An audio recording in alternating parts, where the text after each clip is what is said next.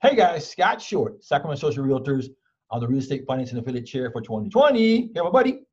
Molly Ellis, Cali HFA. Hi everyone. Hello, Miss Molly. Molly, nice to always see you. So this this uh Zoom, we're going to talk about your conventional products. Let's let's let's go down with that that that okay. uh, road. So the first one, uh, I like you. You call it vanilla. I like it. I'm going to use that.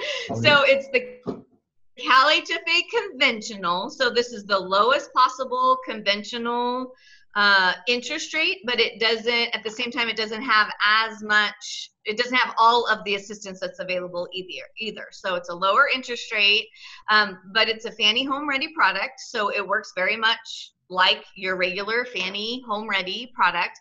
We have a really rocking rate on the rate page if they fall into Fannie Mae's low income, that LI income bracket.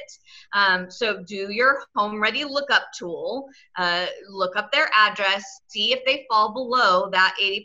It's hard to do, I know that, but but check because if they do fall below that rate, then they get a lower interest rate and they get lower MI coverage. So that's kind of cool. But if it doesn't fall below that 80%, roughly Cal HFA's limit is about 150%.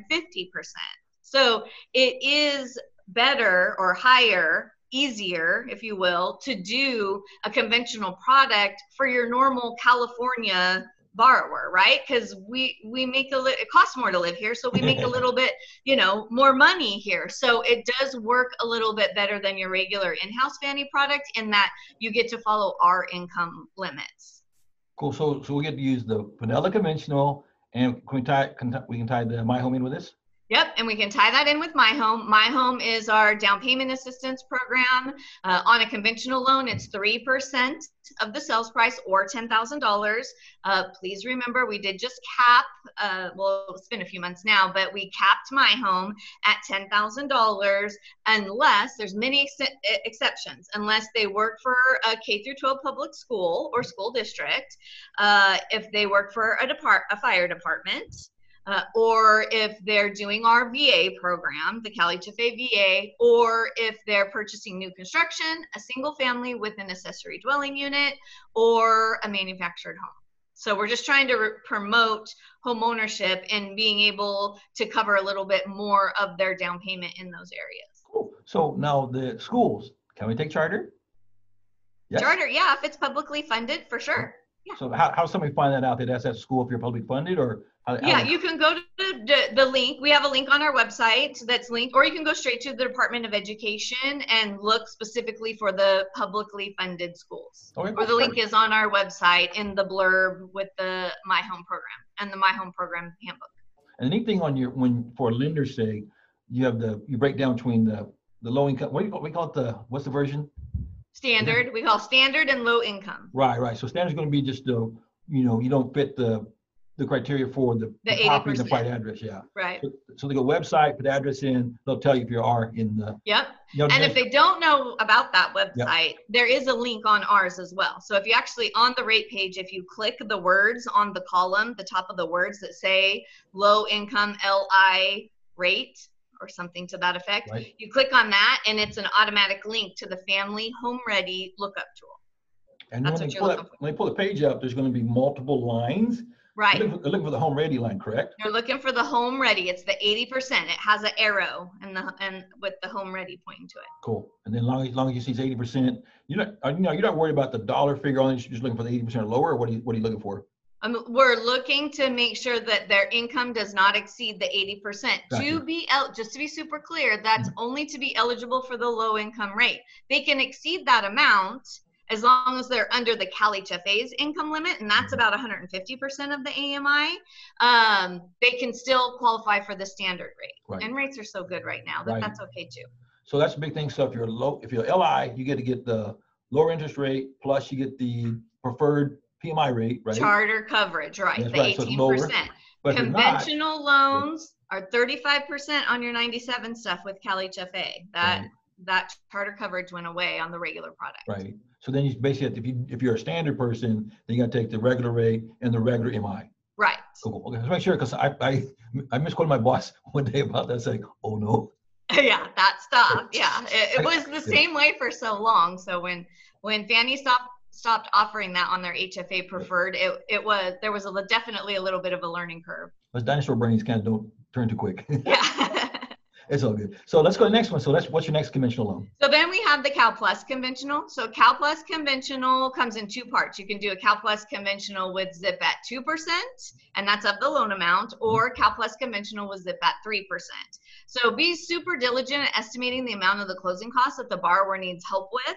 If you can put them in as zip 2%, that that's great because the interest rate on the first mortgage is going to be a little bit lower than if they're doing the zip 3% but that that subordinate lien is um, two or three percent of the first mortgage loan amount at a zero interest rate. So you can layer them all together. There's also My Home, so they can use My Home. We were talking about it is um, three um, percent for that can be used for down payment or ten thousand dollars. So don't forget the ten thousand dollar cap. Lower, lower so up, then right? it'll the go. Pardon? The lower of, right? The lower of, yes, unless they're eligible for the exception. Right. Okay. So 97% first, my home, $10,000 subordinate for, for down payment. That technically can be used for either down payment or closing costs, but when you throw zip in it, either the zip two or the zip three, that can only be used for closing costs. Right. So make sure your borrower is coming in with the rest of that 3% of right. an acceptable source so that they meet their minimum required investment for their down yep. payment. And then, um, so back we're gonna talk about ADUs because I that's my last one. So we'll go back to ADUs. So ADUs under Home Ready, we're doing conventional. That's your platform. Can we use or not use the income off the ADU?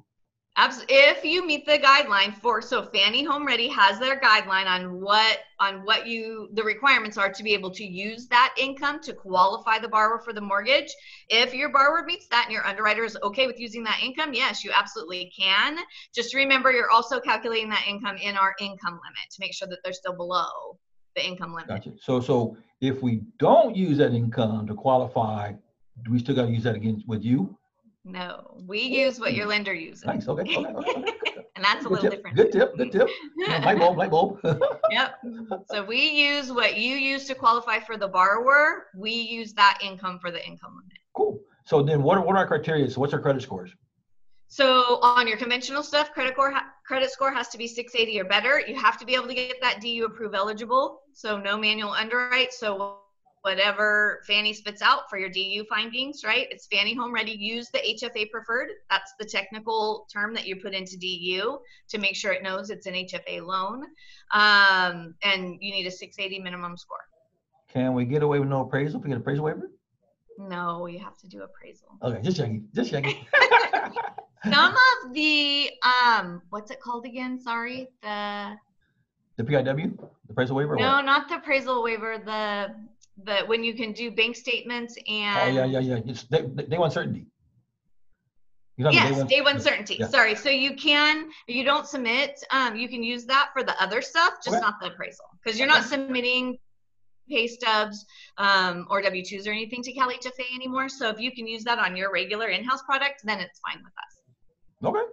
Cool. Anything else we're missing on our conventional stuff? What have you got? Uh, I just want to talk for a minute about a couple of the overlays. So don't forget, it's Fannie Home Ready guidelines with the HFA preferred carve out. You know, for that type of program. We talked about the FICO score. You need a 43 back end debt ratio. Mm-hmm. Don't forget that was a recent change.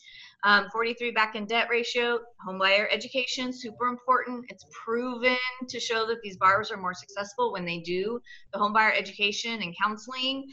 Uh, first time homebuyer, if you're using the down payment and closing cost assistance. I'm missing something. One unit mm-hmm. in a nutshell. It's all good. Main, I like it. Yeah. it's, it's, it's, a complex product. So, um, anything else? I think we're pretty good. We're pretty good at home. Yeah. Okay. Yeah. Cool. Let's let's, wrap this up. So yeah. thank you, Ms. Molly. Yeah, thank you.